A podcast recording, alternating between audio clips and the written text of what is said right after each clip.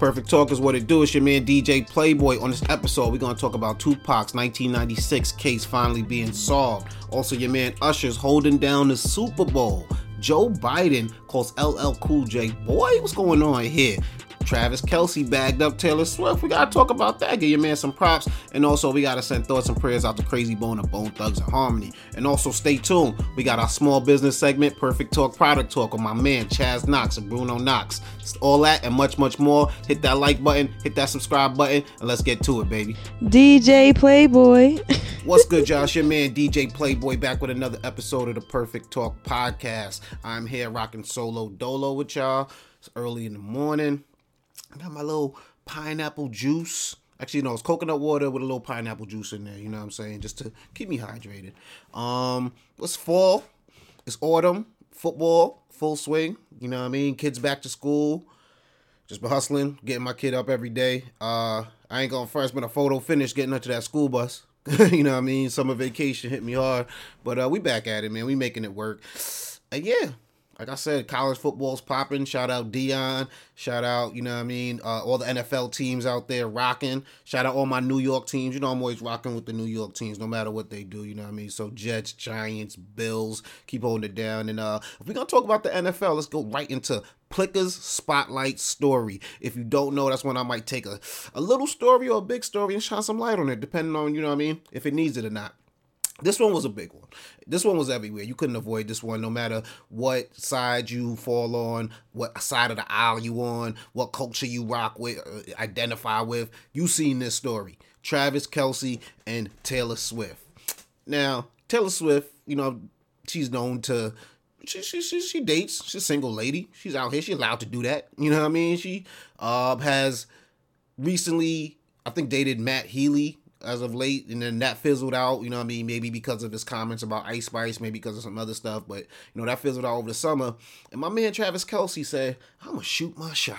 It's my time. I done won these Super Bowls, you know what I'm saying, I'm in all these commercials, it's time for me to let Taylor know. He went to the concert, he said he didn't get to meet her, he didn't get to give her the friendship bracelet with his number on it, said it on his popular podcast, and he knew what would happen. He knew word would get back. You know what I mean? And the rumors was going around. Maybe they are, maybe they aren't. But shout out Taylor. She know how to make a statement. She said, I'm going to show up in that box. You know what I'm saying? And I'm going to own the media. Like, damn, who's doing the Super Bowl this year? I'm going to own today. She showed up in the box. And next to Travis Kelce's moms. And, you know, just everybody went crazy. The internet went crazy. Every sports break, I was watching football, and every, you know, well, they do a break when they show you another game that you may not be watching, everyone was Taylor Swift in the box. It was like, it was nuts. Every sports announcer had a corny joke to say. It was slightly annoying. You know what I mean? I ain't gonna front, but, I can't knock it. You know what I'm saying? When you're a big deal, when you make noise, when your name ring bells, like Sunday at 12 o'clock. Now, why I felt like we gotta, you know, talk about this. It's like, why is our culture, and I'm guilty of it too, don't get it twisted, but it's just, why does our culture just turn into junior high school students when you find out a celebrity might be dating another celebrity? Like, why is it everybody's got to have a corny comment? Everybody's, you know, got to throw their 2 cents in. Everybody got to say how they feel about it. Black women were like, damn, Travis. Because if you don't know, Travis has been known to date the sisters in the past, and, you know, he had to come back home. He had to go on back home. You know what I'm saying? Like I said, Taylor's a big deal. That's, she gonna bring anybody back to that side. I can't knock it. You know what I mean? Like I said, when you make noise, when you do your thing, people are gonna pay attention. All I say is, Travis, you got 2 responsibilities, man.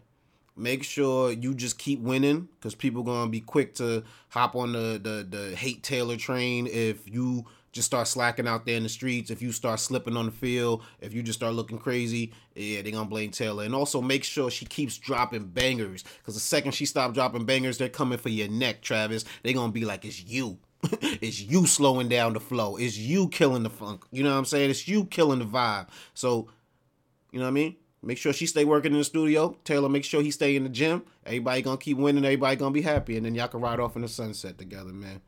But let's get right into Have You Heard? That's when I take, you know what I'm saying, some of the stories that have happened throughout the week. You may have heard, you may have not heard. I just want to see if you have. And if not, I'm going to let you know. Now, this one goes back to 1996, dog. You know what I'm saying? I woke up one morning, found out Tupac got shot. And I was like, damn. Now, this wasn't the first time in my life that Tupac had gotten shot. So I was kind of like, all right, you know, he going to be all right. You know what I'm saying? He going to come back, drop another couple songs about it. You know what I mean? I know you heard Biggie say that before. But now this was different, man. He passed away a couple days later, and it was one of the craziest unsolved mysteries that we've had in about the past 30 years. JonBenet Ramsey, unsolved mystery, you know what I mean? Nicole Brown Simpson, unsolved mystery, you know what I mean? If you want to call it that. But yeah, Tupac was in that list, and they made an arrest.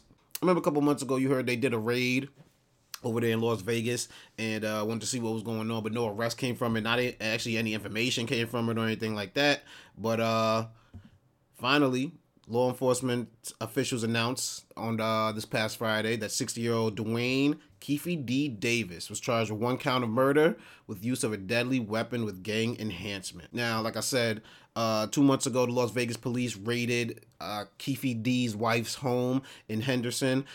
They said they were looking for something, but they didn't really specify on what it is they found, what it is they came up with. But yeah, apparently they went through computers, they went through a hard drive, a Vibe magazine with Tupac Shakur on it, had some significance, I guess, bullets for .40 caliber, tubs containing photographs, and a copy of Davis's 2019 tell-all memoir, Compton Street Legend.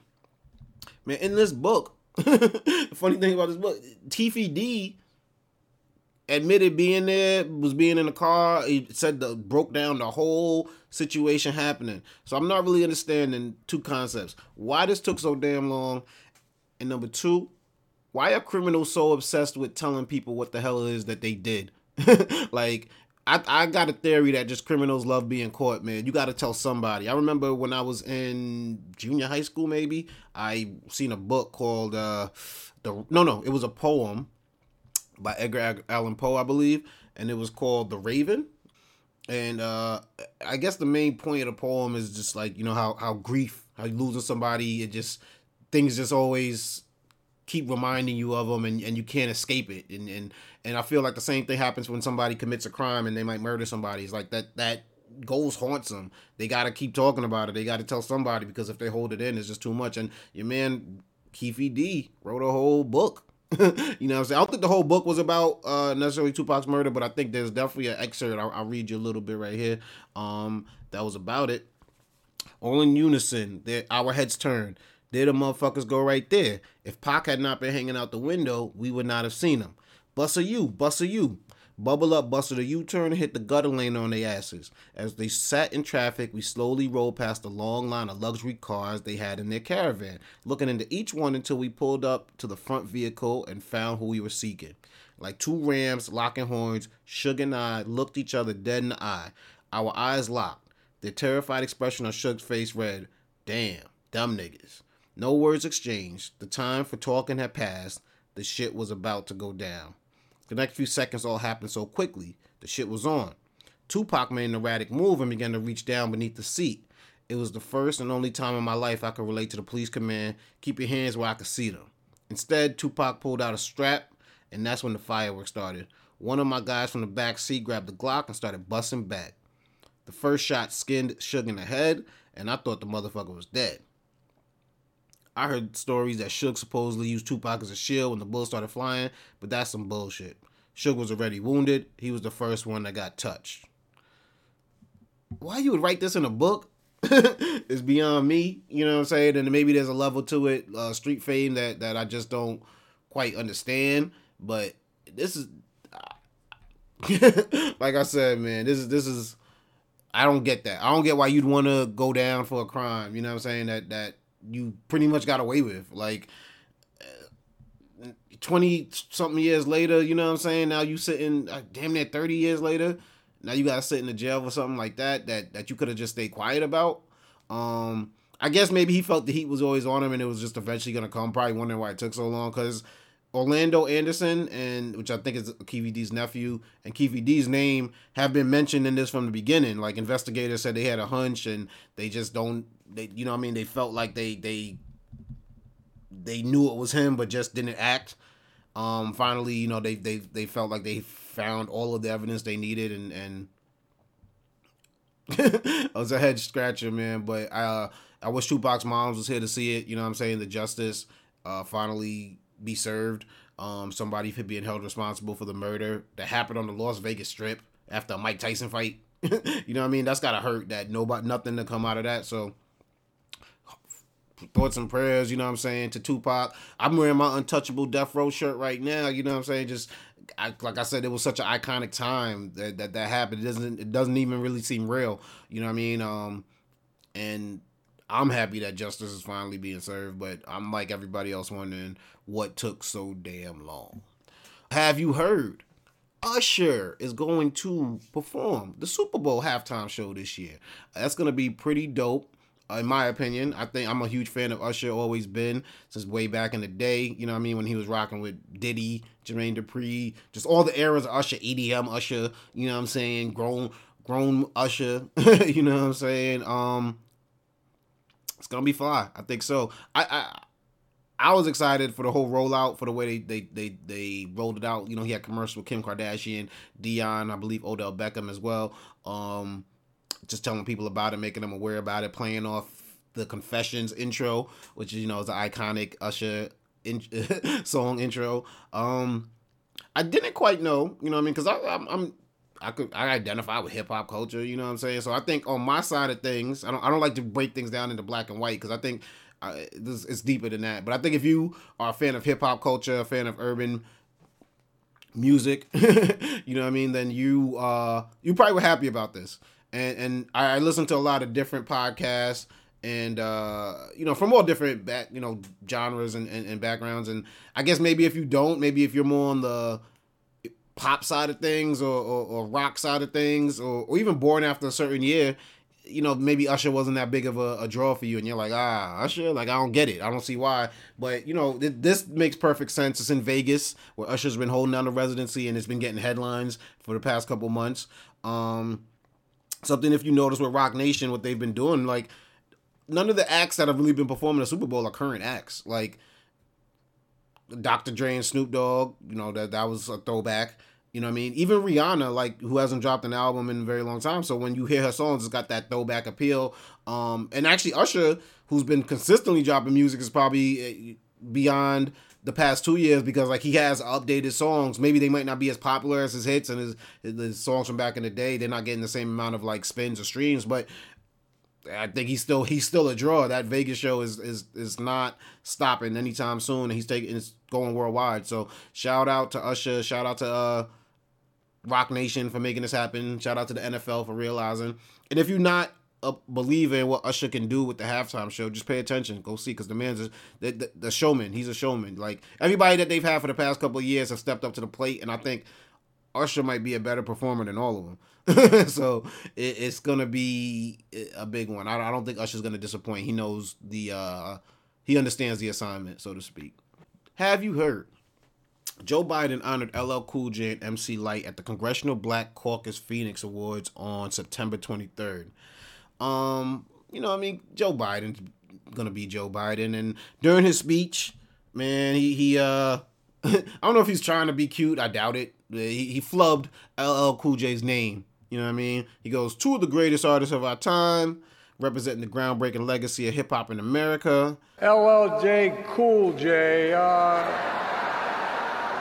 by the way, that boy's got, that man's got biceps bigger than my thighs. I think he's been... And MC Lyte, both of you, thank you. Now that was, you know, controversial for two reasons. Maybe three. How you mess up LL Cool J's name? That's just one of them, you know what I'm saying? It's simple. It's iconic. It's been around for so long. And then I think the bigger thing was he called him boy. He said that boy. You know, it slipped, put it in there, but, you know, boy has a racial connotation. Historically, white people have called black individuals, black men, boys as a way to demean them and make them not seem on equal playing field. And, you know, this has been, you know, used kind of as a dog whistle throughout history as a way to, like, be racist but not overtly be racist. So I think Joe Biden slipped up there. You know what I mean? And he caught himself. He goes, that boy, that man, you know what I mean? Because I'm like, oh, that sounds crazy. But then there's another racial trope by like saying how big and strong LL Cool J is. You know what I mean? Reminds me of Donald Sterling, how they say he used to walk into the Clippers locker room and be like, look at the muscles on this one. You know what I mean? It gives off slave owners showing off how big and strong slaves are, or admiring how big and strong potential slaves are when purchasing them. You know what I mean? So like, do I think he was being racist, covertly racist? No, I think it was Joe Biden being Joe Biden. Joe Biden's been around for a long time. Maybe he used terms like that in the past and caught himself and said, I can't.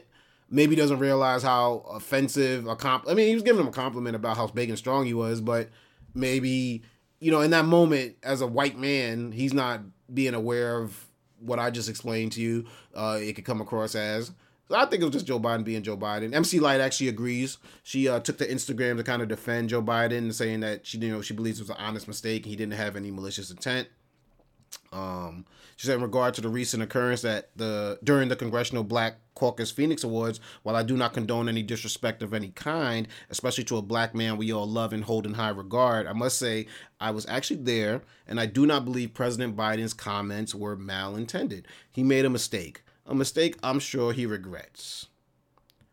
One of my most fond memories is that of being in the presence of my elders when they made a mistake with a name, sometimes even my own. I pray that we pay more attention to the historic importance of this moment rather than the errors that were made in it. Shout out to MC Lyte, you know what I mean? She didn't have to come forward and say that at all, you know what I mean? And I guess being in the room, you know what I mean? She felt like that it's easy for everybody else not in the room to jump on Joe Biden's head and say he's this, say he's that. So I shout out MC Lyte. You know, I respect MC. She says it's cool, you know what I'm saying? That's almost as good as LL Cool J coming out and saying it. So I respect that. I can't knock it. Joe, you got to do better. You got a black vice president. You know what I mean? You know what I mean? So you got to do better. You've messed up in this light before, you know, in your interview with Charlemagne, saying that, we'll tell you what, if you have a problem figuring out whether you're for me or for Trump, then you ain't black. So, you know what I mean? Which was taken as very offensive, which was used as an example how Democrats kind of take the black vote for granted. So you got to do better, Joe. But do I think he was trying to covertly be racist? No. I just think Joe Biden's old. He's white.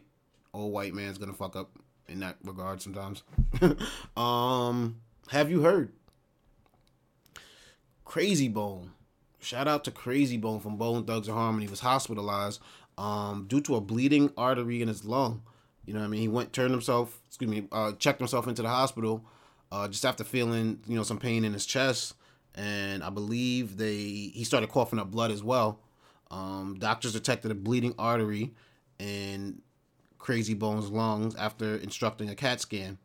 As a result, he was immediately operated on and placed on a ventilator. TMZ reported that Krayzie Bone was placed in an induced coma to help with the healing process, as the artery is still bleeding. So that's big, man. Shout out to Bone Thugs-N-Harmony, one of the biggest groups of my lifetime in terms of rap. I'm sure most people know Krayzie Bone from the Ride and Dirty collabo that he did with Chamillionaire. Just iconic. Just songs from Bone Thugs-N-Harmony. You know what I mean? They've had songs with Tupac and Biggie. They've had songs with everybody. So, you know what I mean? Shout out to Krayzie, man. And I believe he's 50 years old, which is scary because we have such a high number of rappers that from my childhood that have passed away around 50, you know what I mean? So, yeah, he looks like he's 50 years old. So thoughts and prayers are with Krayzie Bone. Believe Krayzie Bone in 2016 was diagnosed with sarcoidosis, which is characterized as a growth of inflammatory cells. And I believe they can make like lymph nodes found wherever that may occur within the body. So yeah, thoughts and prayers, man. You just never know. And I think the lesson to take from it more than anything is when you feel something going on in your body, don't sit down and say it'll go away. Don't be afraid to go to the doctor. Like, the doctor's going to give me bad news. Yeah. No, you got to know. Information is key. Like, whether it's your, because think about it, we treat our cars better than we treat our bodies sometimes, right? You know what I mean? Like your car has a light come on, you go to the mechanic right away. You go at least to AutoZone and have them hook it up, you know what I mean, and check it out. So it's like, treat your body the same way. You feel something a little funny, let that light go off in your head. Call a doctor. Go to urgent care. Wherever the case may be, don't just sit on it, because so many people die on a daily basis because they don't act on a hunch, on a feeling, on what they actually are physically feeling inside of their body. And, you know what I mean? Our thoughts and prayers, shout out to Krayzie Bone, is for his recovery today, but it could have been rest in peace if he didn't act on it, if he didn't jump, you know what I mean, to action. So definitely thoughts and prayers with Krayzie Bone. Hope you recover, brother. Hope we see you back on the stage, because you definitely got a lot more living to do. Have you heard? If you don't know, there's a strike going on with auto workers in this country. And Joe Biden, President Joe Biden, former President Donald Trump, presidential candidate Donald Trump, they've all supported the auto workers. But for some reason, Tim Scott Senator Tim Scott believes it is not the move. When asked about it, he was asked a question, and then he repeats it back to the audience. Would I, as President of the United States, insert myself into this labor dispute? Let me answer the first question. I think Ronald Reagan gave us a great example when federal employees decided they were going to strike. He said, you strike, you're fired. Simple concept to me, to the extent that we can use that once again, absolutely. Now, that's gotten some, Tim in a little bit of hot water. United Auto Workers President Sean Fain has filed a National Labor Relations Board complaint against Senator Tim Scott, accusing the South Carolina senator of engaging in unfair labor practices. And it looks like they just wanted to kind of get some bad press on Tim Scott. Obviously, he's not the president, and even if he was the president, he wouldn't have that type of power. But they say within the past 6 months, the employers interfered with, restrained, or coerced employees in the exercise of rights guaranteed in Section 7 of the Act. On Monday, September 18th, Tim Scott threatened employees with adverse consequences if they engaged in protected, concerted activity by publicly responding to a question about striking workers as follows: you strike, you're fired. Scott blasted back at the UAW, saying the UAW is one of the most corrupt and scandal-plagued unions in America. They are showing their true colors once again, and auto workers and taxpayers will be left holding the bag. They want to threaten me and shut me up. That doesn't scare me. Tim, I don't know, just wow. I don't know who gave you that advice. You know what I'm saying? If people are striking for better conditions, you got to let that play out. I don't see any reason why you were getting that. I'm even a little confused why Joe Biden, he's the first president to get himself into a labor dispute of this nature, to meet with the striking workers, to line up on the picket lines with them.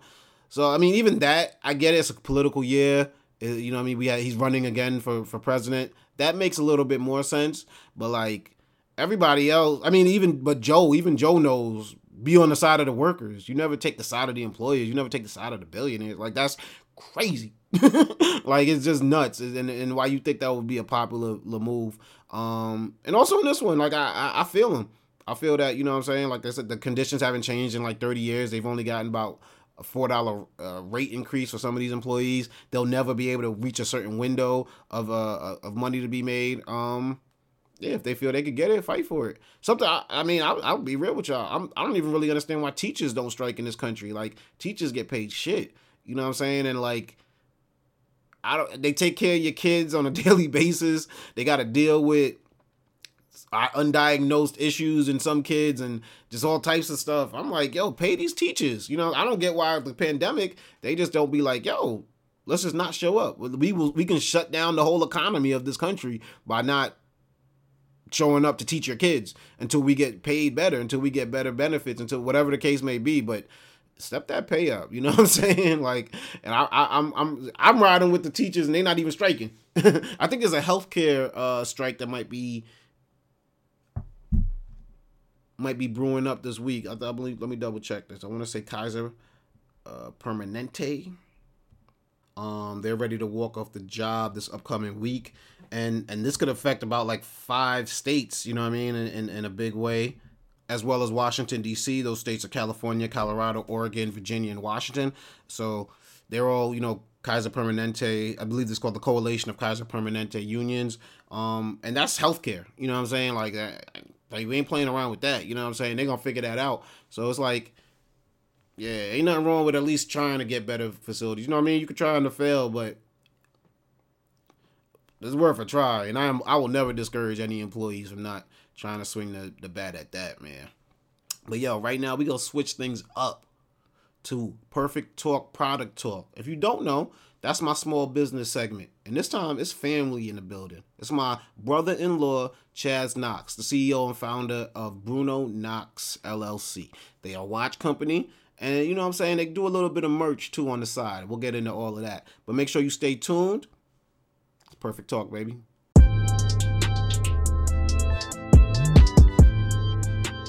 What's good, y'all? We are back here on Perfect Talk Podcast, and this is one of my favorite segments, man, when I get to chop it up. Small business owners, entertainers, anybody running their own thing, doing the entrepreneurial spirit, and this is called Perfect Talk Product Talk, and this is a special one, man. I got family in the building, you know what I mean? Shout out to my brother-in-law, Chaz Knox. He's in the building. Founder and CEO, I want to say, of the Bruno Knox LLC, right? That's right. Absolutely. Absolutely. Yo, thank you for having me on, man. I really appreciate it. You know, my man Plicker got me on the Perfect Talk Podcast, so we about to light it up for you guys. Hell yeah. Bright and early, 2 a.m, man. You know what I mean? It's early for me, but how's good? How's everything? How's your weekend going, brother? Weekend going great, man. I mean, we got a little rain and it's a little dreary outside, but that don't stop me from getting up every morning, man. You know, life is short, so we got to make the most of every minute. Exactly. And I know y'all see us rocking the Bruno Knox apparel. Like I said, that's my man Chaz's brand. But Chaz, let them know exactly what the brand is. If you've given them the elevator pitch, you know what I'm saying, before we hit the fifth floor and I got to hop off, how you telling them about the brand? Absolutely. So Bruno Knox is a premium luxury watch brand. We sell timepieces. We got 3 models that are out right now. As you see, me and Plicker got on the Bruno Knox apparel. That's our merchandise that we have out to just get the name out there and sell the watches and sell the clothing and look cool at the same time. You know, all about the culture. You know, we have our flash with us each and every day. So just kind of bringing that flavor to the brand as well. So Swiss-made timepieces, 100% Swiss-made, straight from Switzerland, getting it out to the people and looking fly at the same time. So let's get into it. That's fine. What made you want to lean into watches? Because, you know, I mean, that's a unique brand, you know what I'm saying? And then especially people... from my background, we don't usually see that, you know what I'm saying? So what was it about watches that caught your eye? Oh, man, let me tell you. So what started out is that it was during COVID, you know, from the primary job, you know, people started getting like let go, you know, companies were shrinking and downsizing and things like that. So I had some time on my hands, right? And I was figuring out, you know, I've always been a watch guy, always loved watches, always like being able to put something dope on my wrist. So I said, you know, what would it look like to go ahead and do something on my own, right? So first I went down the avenue of saying like, hey, what other, you know, what brand I want to get? Like you're looking at your Rolexes, your Breitlings, you know, all these big luxury brands.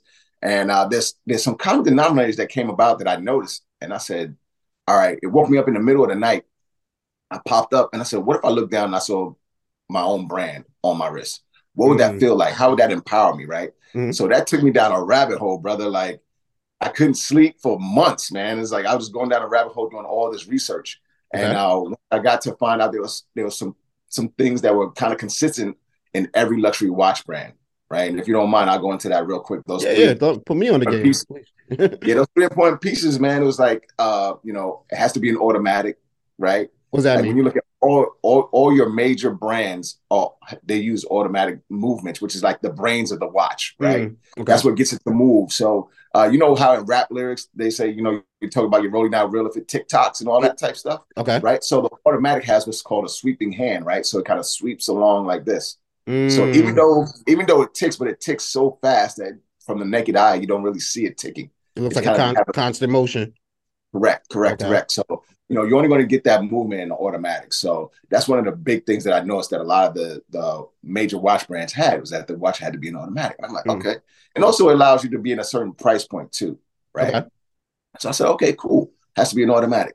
Every single brand that's out there that's very popular and, you know, that's just mega, mega luxurious, they all made in Switzerland. So I said, okay, have to do Swiss made, 100%. Right? Now, what's the history behind that? You might not know, but if you do know, what's the why Switzerland? Oh. Like, why are they the top dogs about watches? I wondered that. Yeah, so the reason why that came about, and they almost lost it back in like the late 60s, early 70s. They almost lost it, but I'll go on to because they didn't want to switch over to battery or something like that. Was it? That's was correct. It? Okay, yeah. I know. Look, I'm up on game. Actually, yo, bro, you want it. So the reason why Switzerland is like so big in it. So think about, when you're thinking about Europe, right? Yeah, think about all the different things that kind of came about, like when you have like a blacksmith, right? Blacksmith were used to working with iron, right? Mm-hmm. So then when you have people that are working with watches into horology, these people were craftsmen and building clocks, right? Mm-hmm. So as they were building clocks, and then that throughout the centuries, as that started to change, it kind of took that same skill set and then put it into wristwatches. And wristwatches weren't even popular at the time, and what actually made it popular to be, unbeknownst to the world probably, is that it was a woman that actually made it popular, right? Fashion-wise, or how'd you make it popular? So they made it like a really, really small clock, and they put some type of mechanism on it to be able to wear it on the wrist. So it actually started out with women, became very, very popular with men as time went on, right? Oh, okay. So, it was very, very interesting in that piece, but Switzerland kind of started that with being able to introduce it to the world as being like the craftsman of being able to build not just the clocks, but then transforming that into building into wristwatches, right? So they became like the masters of it, essentially, right? Gotcha. So by them being able to do that, then they started being able to sell it worldwide. So they had like a major foothold on the game in the industry. So all your major brands for wristwatches have a base in Switzerland. So throughout different cities, but all their headquarters are going to point back to Switzerland. Now, the funny thing about it, though, is that we just talked about a little bit where they almost lost it, right? Yeah. 60s, early 70s, and there's a company called Seiko, right? And a lot of people know the brand, right? We remember Nas talking about getting Seiko to Rolex. There you go, right? So Seiko is Japanese. So I would say that they're the second biggest manufacturers as far as countries are concerned with building timepieces.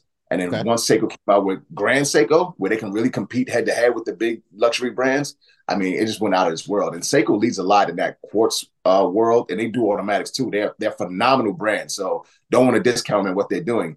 It's just that theirs is more so, hey, we're going to bring it down to a little bit of a lower price point, mass produce it, which is what they're really good at, right? And then they just blast it all across the world, so they sell millions of these watches, over the course of time in a year. Like they did with cars, because Seiko's Japanese, you said, right? Absolutely. Right. Same concept, right? Same concept. It's a culture thing, right? Yeah. They say, hey, we know how to do it. We're going to try to do it better, right? So when the quartz came out saying like, hey, you can do this, and it's battery operated. You don't have to, change the time. You don't have to manually wind it and all that stuff. So introducing the battery concept almost put the watch industry in Switzerland out of business altogether, right? Because it became a race of who could put out the first quartz. Seiko just happened to be the first one, right? And then everybody kind of came after that. And there's some other, variations of, whether there's like a hybrid, what they call like a mecha quartz, right? Where it's like some of it is battery, some of it is automatic, where they kind of combine the two. So there's some concepts that's fairly a newer technology, but it's been around for, a decade or two. How you power, so if it's not battery power, how you power automatic? Is that the right, wind so is like some what people do like that sometimes? Or there you go. There you go. So with the automatic, right? So you have the hands on the watch, right? So when you set the time, you have your winder, you have your crown, right? The crown is just that little piece on the side of the watch that you use to twist and wind it, right? Okay. So as you're doing that, when you wind it up, it's kind of tightening up those gears and the springs inside the watch to keep it going, just like a traditional clock would. Right, so that's what gets to the hands to move and all that type of stuff. And there's like hundreds of gears and things inside of the movement that's going to get the watch to move the hands and keep the time. Got you. Okay. Put me Absolutely. Up on game just now. Okay, so, like a little history right there. But while you was talking, I thought of something. So from idea, like inception of the idea to actually getting it out to something that I can buy as a customer, how long did that process take? Oh man, I mean, like I said, there was some doing a bunch of research. There's some sleepless nights. I probably spent about, all of 20, like I say, like from March 2020 up until the end of 2020, because I wanted to do it in a time frame where I released it out in 2021 as a new company. Okay, those like 8-9 months as I'm going through that period, I was just kind of like doing ideas and concepts and who to reach out to, right? So the biggest part was, I think the first thought that I had that came about was, how come no one else is doing this? Okay. Right. Where are the black owned watch brands? So I started with a Google search, right? Like Google's the best thing ever, right? We don't have to go to the library and look through encyclopedias anymore and all that. Oh, stuff, I love it. Right? I love the Google. I can't make no excuses no more. We got it right there for free. Absolutely not. Right at your hand, right? Mm-hmm. Right at your fingertips. So I just searched. I said, hey, black owned Swiss made watch brands, right? Mm-hmm. And what came up was that there's like about 7 or 8 like known black owned watch brands that pretty much came up, and every search I did kind of came up with the same names. Okay. But then when I dig deeper into like their websites and their companies and things like that, I noticed that, oh, these are not Swiss made. Mm. Right.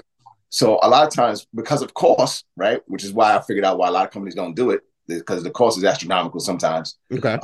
What they'll do is that in order to get, if they want to spend more time on like design and things of that nature and say, hey, well, we don't want to spend so much on the material itself, where we can still get it out, they may go to China to get it done, right? Because you can get it done at a cheaper cost. You know, China's another country that's impressive with mass production of anything. Yeah, exactly. Right? And everything. So we, like you said. Yeah, everything, right? So when you think about bootlegging, the first country you think of is like, oh, China's going to bootleg my stuff, right? Yeah, very right. Yeah, 100%. Right. So, you know, a lot of companies are using Chinese manufacturers and things like that to produce their watches and kind of put them out in mass production really quickly. At the lowest cost production. To outsource it out to China. Okay, that makes sense. Absolutely. And you know what I did? I said, you know, this is why it was so important. I had to make it Swiss made at whatever cost it's going to be for me. So the next task was to find a manufacturer. And I was like, well, it has to be someone that does it, right? Mm-hmm. I'm not a horologist, right? I can't go ahead and get the parts and make a watch myself. And, you know, it takes thousands of hours to be able to learn that craft, right? To be able to do that. So you know, just like with any company, if you don't do it yourself, you go hire someone that does. Exactly. You outsource it. Yeah, exactly. Like you just said. Absolutely. So I had to find a manufacturer. And so the first stop was like, hey, I have to go look into some companies in Switzerland as a manufacturer and see who can actually get this done for me. Mm-hmm. And that was the cause of a lot of sleepless nights because it takes you down a lot of rabbit holes. You go through a lot of companies. You're looking at what the cost may be. You're looking at, you know, you're talking to different people and different things. And, you know, you have to think about maybe possibly there could be a language barrier too. Mm-hmm. And then, you know, if you're not able to kind of really get on a flight and go there all the time, right? So, you know, that was some of the obstacles and some of the challenges that I faced in the beginning. And then once I was able to nail down a manufacturer that was willing to work with me, I got really, really lucky in the sense that, hey, I was able to do some things by email. I was able to do some things by like how we're doing now using technology to be able to talk to the manufacturer. Hey, what can you show me? Using, you know, websites and things of that nature. Hey, you know, what's the next step? You know, guide me through this. And, you know, they were so great that they was like, hey, we got your back. We want you to succeed because you succeeding is us succeeding as well. Okay. So that was a really, really good piece. And then, you know, by the time I got to the point, I mean, trust me, throughout the whole challenge, I'm scared to death because you don't know what's going to happen, right? Mm-hmm. One, you're starting a new business. Two, you're doing a business that's international, right? So, you know, when I went through the process of, you know, we go through the design piece of it. We do with the, hey, we got to go through the logo piece of it. You know, what that looked like. I was able to do the logo piece with a company here locally in the States. Okay. And gave them the whole concept. So to be honest, I feel like sometimes I might've got jerked on the pricing, right? Because I pretty much gave them the whole idea of what I wanted to look like. And then they kind of gave me what's called the vector piece of it, where you can take a logo and you can blow it up or shrink it and it doesn't lose its quality and what it looks like. Yeah, so exactly. Right. So, you know, got a local company do that for me. And then so send my logo, send my brand information all over to the manufacturer. They come up with a design. You know, I got feedback on what we want it to look like. And then they get the first mock-up. When they send it over, man, my jaw just dropped. Right? I'm like, out of amazement? Yeah, out of amazement. I'm thinking like, I'm there. This is it. Yeah. And then it became, hey, well, we can put this into production. Here's the payment that we need, right? that's so the big part. That's the next challenge. That's probably one of the biggest challenges is funding, right? Mm-hmm. So how do you continuously get into a space to try to get funding? And, you know, I talked to, you know, my wife, obviously, your sister, and I talked to one of my best friends, my man Rick, and he's just like, bro, he said, there's going to be some sacrifice. And my friend's been as like a serial entrepreneur. He just had to have that spirit where he feels like, hey, I can't work for anyone. Smart as whip. I don't like working for nobody. So he does all type of different hustles, right? Mm-hmm. So he said, man, you got to put that investment in yourself. He said, put it on a credit card, man, charge it. Okay. And I'm just like, what? I don't want to go into debt for this, right? Yeah. but it does take that level of sacrifice to be able to do it and just believing in it that, hey, whatever you start to sell this product, you didn't get that money back to pay back the credit card, right? Exactly. So, exactly. And that was the first risk, man, the first chance, and not knowing what's going to come back, but trusting that this manufacturer is 100 with it, right? Knowing that their quality is top notch and all that. So you touched on something good there. I don't even want to brush past. It's about like even why I asked you how the distance between the idea to making it happen, because a lot of people get that idea. Like I'm even this personality type where I'm like, let's run, let's get in and let's get it going, and they don't realize that once those obstacles come, that's normal. They think, oh, all right, this ain't meant for me. This is my sign to get out. You know what I'm saying? And it's like, no, that's the game, and that's what separates the men from the boys, the wolves from the sheep. Is like you're gonna have to know that that's part of it. Another thing you touched on was the investment, putting up money first. You gotta make money to spend money to make money. You know what I'm saying? You don't want to put yourself in over the top debt because you know what I'm saying. You want to, like any gamble, you want to mitigate your risk. But you know, at some point you're gonna have to know that I'm taking a chance on me. I'm betting on me, and we help other people achieve their dreams and goals every day. Every day. By going to show up to work, let's give that same energy to ourselves. Let's put that same belief in ourselves. So I didn't want to brush past that too fast, not to cut up your story. My fault. And no worries. And that's the thing. We can spend all day talking about that, right? Yeah. We when we think about it, we go to our 9-to-5 jobs each and every day, but that's also providing income that while you helping this person that owns this big company, their dreams, spend some time, whether it's on the weekends or at nights or whatever, that you put a little piece aside of yourself that you can kind of go towards what your dreams are. Mm-hmm. Using the income that you get from your 9-to-5, plugging it into your business, and hopefully that, that pans out. And even if, because, the biggest thing is regret, right? So you don't want to like leave this earth at some point, or you're, you get to a point where you feel like you're too old to do something and you say, you know what, when I was in my 20s, 30s, 40s, whatever, I should have did this and I didn't do it. And I regret that. So, that's one of the other things that I said that kept me up at night during the pandemic. And it was just like, I got all the time in the world. I always talked about having my own business, and this was just the best time to do it. And it's like, I can do all the research I have without being sidetracked from a 9-to-5 job. And just kind of diving in and getting it. And think of the irony of that, right? That the pandemic has put us in a situation where it's like, set up an entrepreneurial thing, because your job might just be like, don't come in. Don't show up no more. You know what I'm saying? The world's different now. So set that safety net up for yourself. Like you said, if you put a little bit in, it's like you would have been good. You know what I'm saying? You'd have had, when the pandemic hit. So use that as a stepping stone. History repeats itself. So don't be assed out when it happens again. You know what I mean? Put that investment in yourself. Take like 10% each day. You know what I'm saying? To build that up. Absolutely. Absolutely. And then, obviously it's we talked about basically being diligent, right? Because it's going to take that internal fortitude to kind of keep going day by day. Mm-hmm. It's definitely, there's days that I don't feel like it. I don't feel like trying to do content. I don't want to feel like looking for new material or new products or new anything, right? Is there a new colorway I want to look at? Is there a new metal I want to look at? Is there another manufacturer that I need to contact, right? Because right now I would have all my eggs in one basket working with one manufacturer. I love them, but what if they go belly up, right? And now I got to find another manufacturer. So just kind of putting that homework in to kind of stay ahead of the game too is part of it. Exactly. So, I say to everybody that's listening and watching is that, just keep one step at a time. Don't kind of fall into that paralysis by analysis, which I fell into a lot in the beginning, right? And even before starting a company, is that you go through all the different pieces of how to do it for so long, and it's just running around in your mind, and you never take one step doing anything.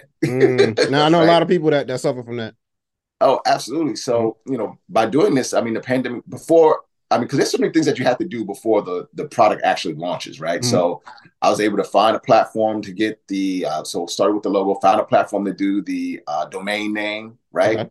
Building the website. I didn't hire no one else to do that for me, because now you can pretty much do it. And now with like ChatGPT, they can actually do the whole website for you, which I wish they had in 2020 where I can do it that way. It would save me a lot of time.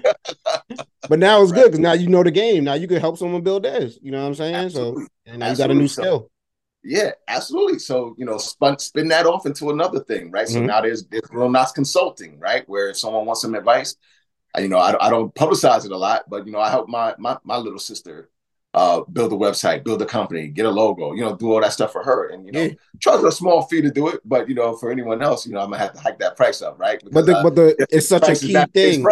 Yeah, but yesterday's price is not today's price. I hear that, brother. But no, it's such a key thing that holds people back. It's like, they'll be like, I got the idea, but where I'm going to get the logo at? Where I'm going to get the merch at? Where I'm going to get, but just to have those answers for them and that resource for them, people will pay top dollar for that. Why not? Hell yeah.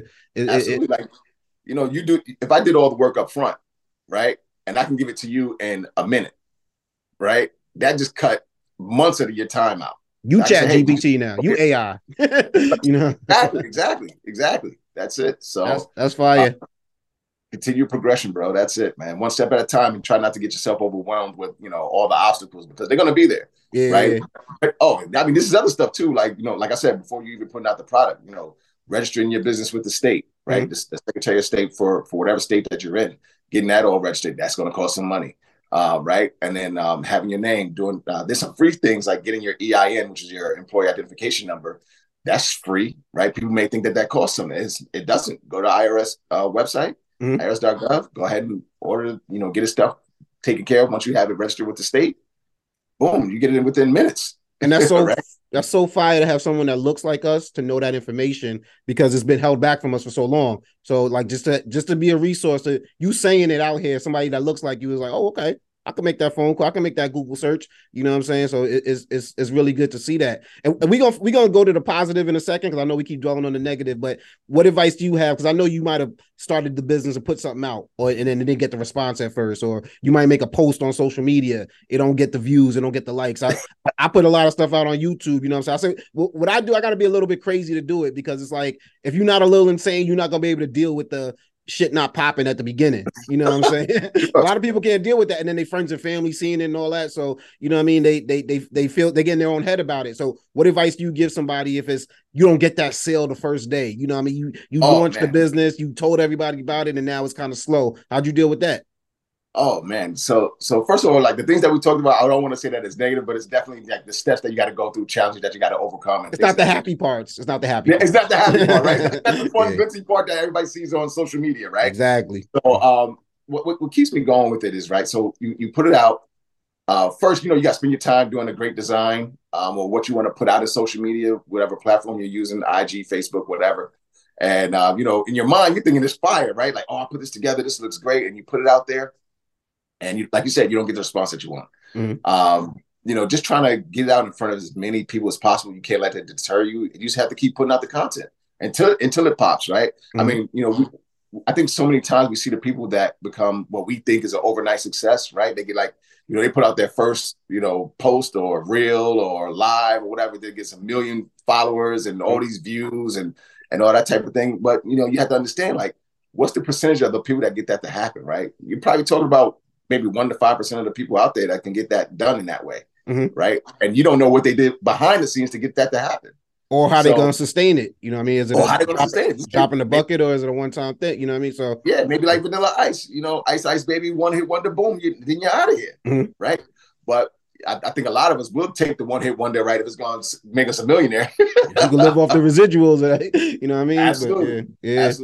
Absolutely. You touched on something too when you put it out on one platform. If it don't pop, there's another platform. Like there's another platform. I always got caught up in all my friends is on this one. And you start really thinking the world is that big. You forget how big the world is. There's strangers on the other side of this planet that will rock with what you got out. You know what I'm saying? But you got to be out there for them to see you.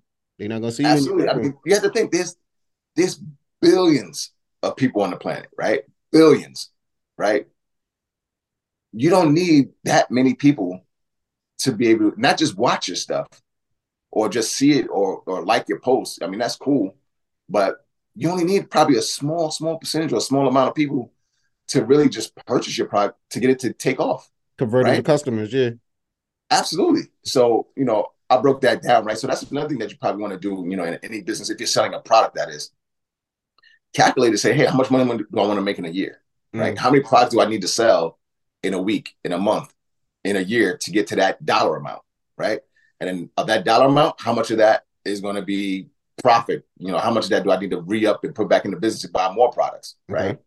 Mm-hmm. So kind of doing that kind of like basic math. People think it's harder than what it is, but, you know, it's more so being consistent and always keeping your eye on the ball with it. But, you know, figuring that part out, once you have it, you're done with it. It's not like you got to, you know, reinvent the wheel, saying you just kind of scale it, right? So why do you think that's so important, though?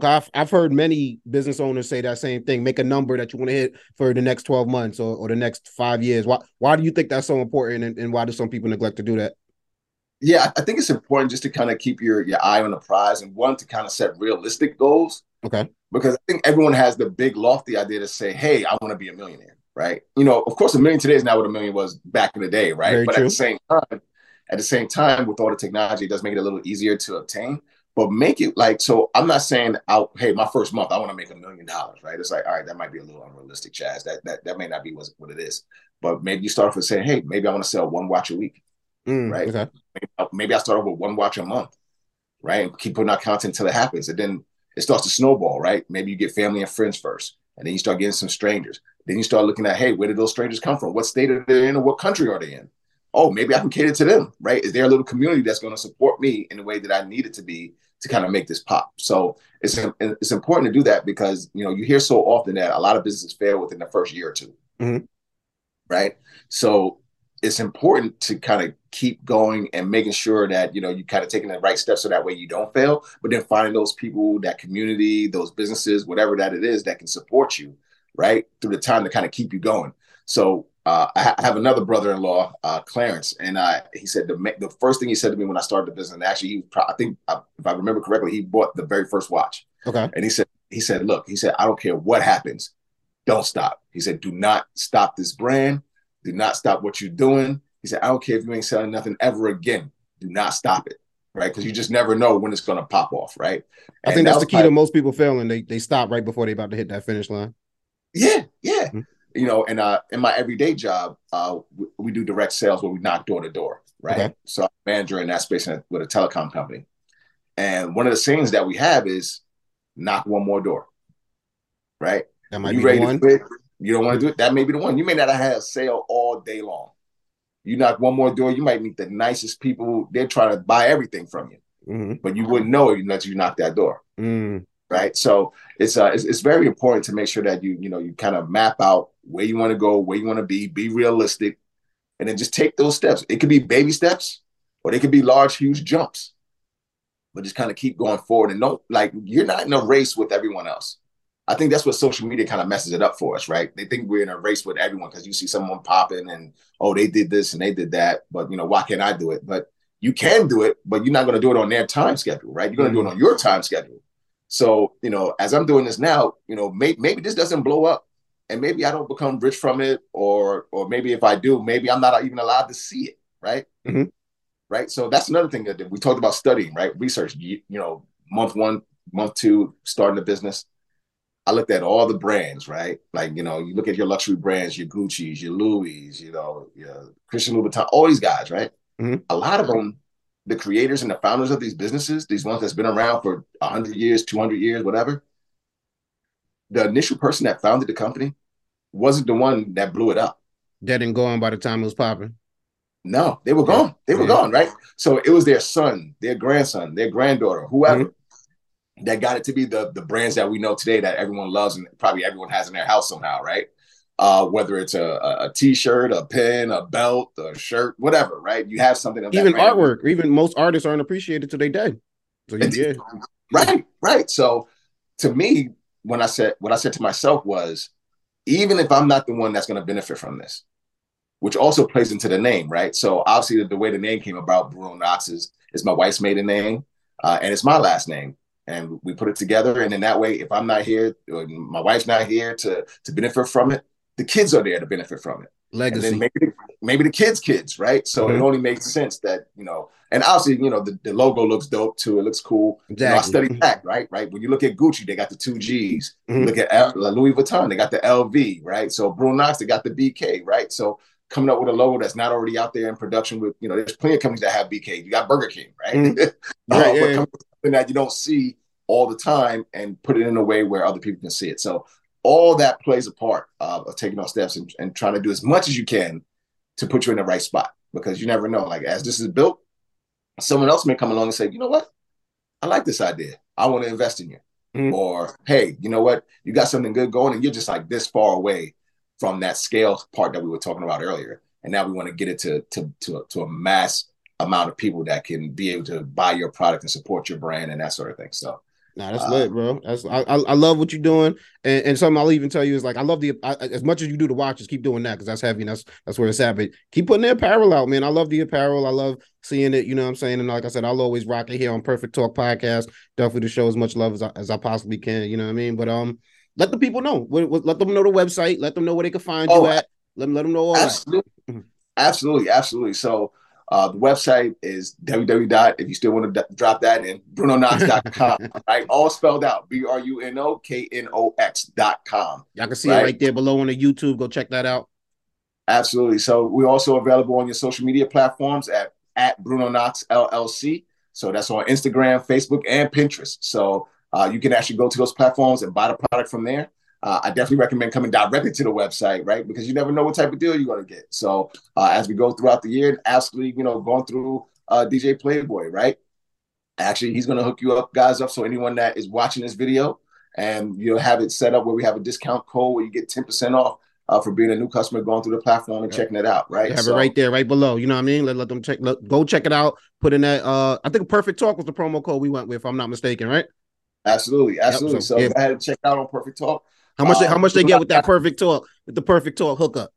10%, 10%, 15%. What they get? 10%, 10%. We're gonna hook you up with 10% off. You know, discount code for all the viewers and watchers for Perfect Talk. So you know, it's just 10%, but it's, you know what I'm saying? Like it's watches, so you know what I'm saying. 10%'s a nice little chunk off of that. You know what I'm talking about, so.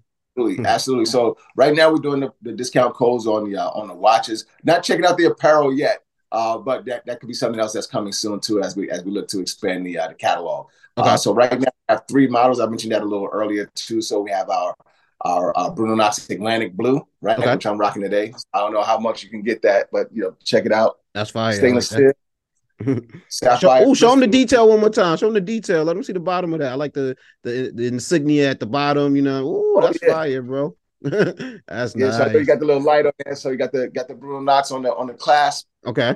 Sapphire crystal, stainless steel. These are all the things that we talked about. Luxury watch brands have.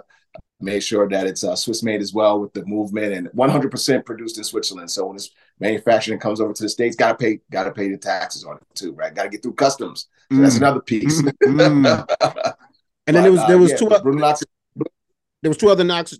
watches you told me about. It was the Atlantic Blue and then the Atlantic Black. So okay. if you like black or got gear that kind of goes with the black color a lot, so we got that. And then we also have the Ambiance Blue, right? So it has a brown calf letters band with the blue dial, stainless steel face as well with sapphire crystal. So if you like a more everyday watch where you don't like it to shine as much with the stainless steel, we do have a leather band option as well for you. That's fire, bro. That's fire, man. Yo, thank you so much for coming on today, Chaz. Go check out the Bruno Knox brand, you know what I'm saying? Not only because he's a dope brother, but because that's family Perfect Talk, you know what I'm saying? We got to show love. We also got to support black businesses. I love what you're doing. It's something I want to showcase and just I love people that look like me doing fly things I want to do, and I think the youth out there need to see more of that. So thank you so much for, you know what I mean, giving us some time today and telling the people what you do out here, Chaz. Oh, absolutely, absolutely. My man, DJ Playboy, my brother, I love you. Thanks so much for having me on your platform. And keep doing what you're doing too, man. You know, we always there to support each other, man. And, you know, black-owned businesses and just, you know, we gotta support each other, love on each other. And because that's how we're going to make it. That's how we're going to sustain. So kudos to you as well, brother. Thank you. Thank you, Chaz. We up out of here, man. Say goodbye to the people. All right. See you later, people. 10% off, BrunoKnox.com. Come see me. Peace. Later. Perfect Talkers, we are back, man. Thank you for watching the Perfect Talk product talk segment we had today, and thank you for watching the episode. I appreciate y'all rocking out with us, man. You can find your boy DJ Playboy on X at DJ Playboy. You can find me on Instagram at Plicker, PliccaPeezy. Also follow Perfect Talk Podcast on Instagram at Perfect Talk Radio. Check out the website, www.perfecttalkpodcast.com. Every episode of the Perfect Talk Podcast right up on there. Also, you can find every episode of the Perfect Talk Podcast on Apple Podcasts, SoundCloud, Spotify, iHeartRadio, YouTube. You know what I mean? Shout out to everybody rocking with us on YouTube. Go check us out if you're not on there. Make sure you leave a comment. Make sure you like. Make sure you hit them notifications. You know what I mean? We are holding it down for y'all. And I did say I was going to shout out, you know, saying some good comments. And this one is no different. This one's a dope one. It comes from 0723 Trinity. And it was on the episode where we were talking about Mila Kunis and Ashton Kutcher. You know, they wrote a letter for Danny Masterson. And it got leaked, and then they had to apologize. Go check it out. So the comment was, "Oh, please, we all have shitty friends. And the family asked them. The letters are not public record. They are for the judge to read and get a glimpse of who the person was in the eyes of friends and family. Ashton and Mila are talking about the guy they knew. Grow up." I can't knock it, you know what I mean? Like I said, I might have made that same mistake too, you know, if I was them. Just because, I think a lot of people would. Is people look out for their friends. But thank you, 0723 Trinity, for hopping in the comments. Y'all go out there, make sure you leave a comment, and you might get showcased on a future episode of the Perfect Talk Podcast, man. Also, what are we watching nowadays, man? Nothing but football. I ain't gonna front. I've been heavy into football. It's been that season. Shout out to the Miami Dolphins too, man. Dropped a 70 banger on these dudes, man. Dropped a 70 banger on Russell Wilson's head. They beat the Broncos 70-20. I believe that was that was the highest total from one team scored since 1966. Come on, Denver. You got them setting records on y'all like that. But yeah, I've never seen nothing like that. Miami's looking like a beast this year. But you know, I'm still rocking with my Bills. That whole AFC looking kind of crazy. You know, we got to get Aaron Rodgers out of there. Now we got to figure something out about Miami, because they looking like beast over there. But yeah, man, it's all I've been rocking with. Just rocking with some football. You know what I mean? I got some new music coming out for y'all, so make sure y'all stay tuned. And I'm just gonna keep holding it down, man. It's your guy, DJ Playboy. I'm up out of here. Spread love. It's the Brooklyn way. And I'll catch y'all next week. Peace.